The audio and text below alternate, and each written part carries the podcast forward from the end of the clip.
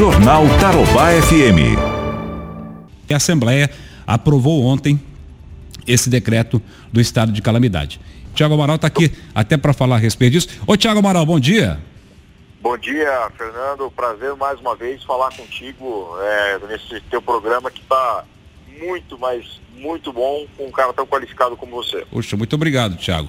Ô Tiago, o que que representa aí, você que acompanhou é, essa discussão, o que que representa a aprovação da, do, do decreto de calamidade pública para Londrina e para qualquer município que pedir também? O, o decreto de calamidade pública, ele tem um objetivo, que é dar celeridade a processos e procedimentos é, em função da incapacidade de operação que a, que a administração pública tem para enfrentar uma situação é, de calamidade, uma situação grave a ponto de paralisar é, e trazer impactos severos e permanentes para a sociedade.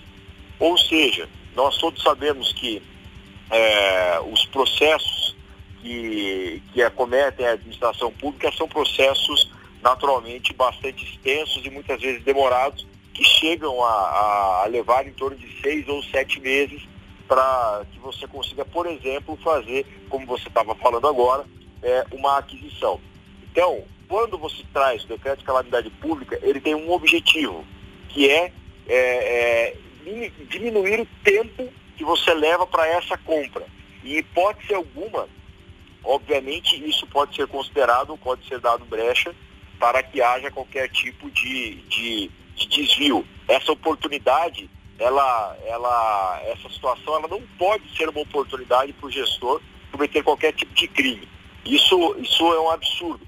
Naturalmente que a fiscalização deve aumentar. Exato. Deve ser mais, é, ainda mais severa e ainda mais dura em relação aos gestores em função desse momento.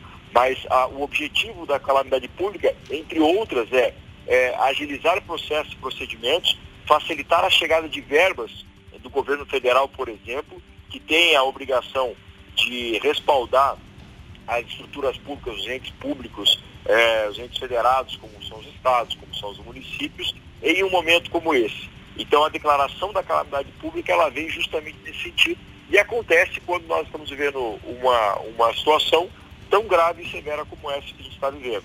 Não apenas em relação a questões de saúde, é, é, então, por exemplo, não tem uma conexão direta ou exclusivamente Sim. com o número de casos uhum. é, registrados na cidade, mas tem uma conexão, além disso, com a situação econômica, que acaba vertendo para problemas maiores é, relacionados até mesmo à condição de vida da sociedade que essa calamidade acaba, acaba afetando.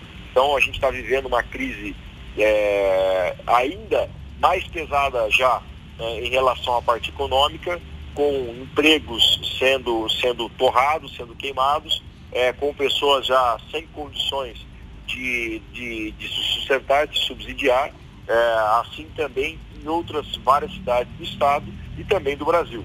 Né? Então, é, essa situação de calamidade que acaba afetando a toda, a toda a sociedade precisa ser minimizada o quanto antes. E para isso você não pode esperar seis ou sete meses, eventualmente, para uma compra de um Verdade. EPI que vai ser utilizado, equipamento de proteção individual, que vai ser utilizado é, pela, pelo funcionário da saúde, pelo servidor da saúde, da segurança pública, que é um dos requisitos, por exemplo, para que você possa retomar as atividades é, mais normais, vamos dizer assim, por parte da administração, por parte da sociedade.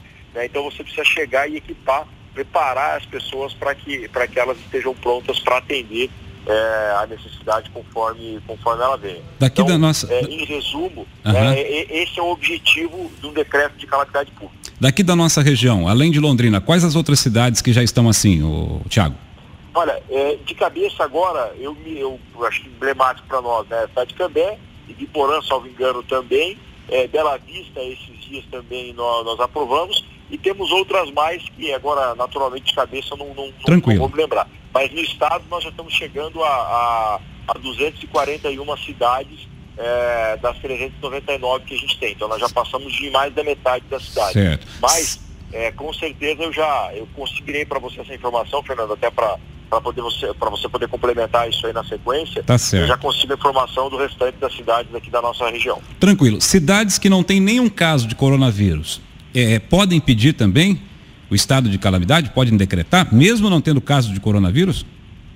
Aí vai, eu, eu entendo que, que a, a, a, análise ela é caso a caso, mas hoje nós temos que lembrar que a União decretou calamidade pública nacional, que o Paraná decretou calamidade pública estadual. Então, naturalmente que nenhum ente, nenhum município, ele está excluído desse impacto que, que acometeu é, o Brasil como um todo e o Estado como um todo. Então, com toda certeza, a tendência é que os municípios, até mesmo nesta condição, eles consigam o reconhecimento da calamidade pública. Basta, é claro, nós avaliarmos os impactos que, que esta calamidade está trazendo para a cidade.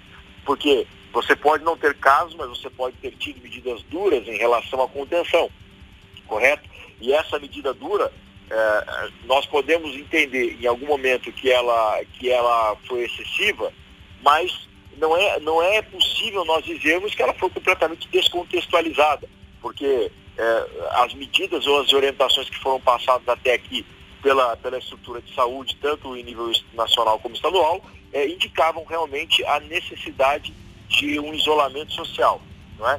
Então, de alguma forma, essas cidades estão sendo severamente afetadas, por decisões equivocadas ou não, que devem ser avaliadas, mas que com toda certeza são, são, são é, é, nós temos aqui um, um, excludente, vamos dizer assim, de, de muitos erros em função da grande pressão sofrida pela, pela, pela dificuldade é, imposta pelo momento que a gente está tá vendo. Então eu entendo que, que a tendência é que sim, Fernando.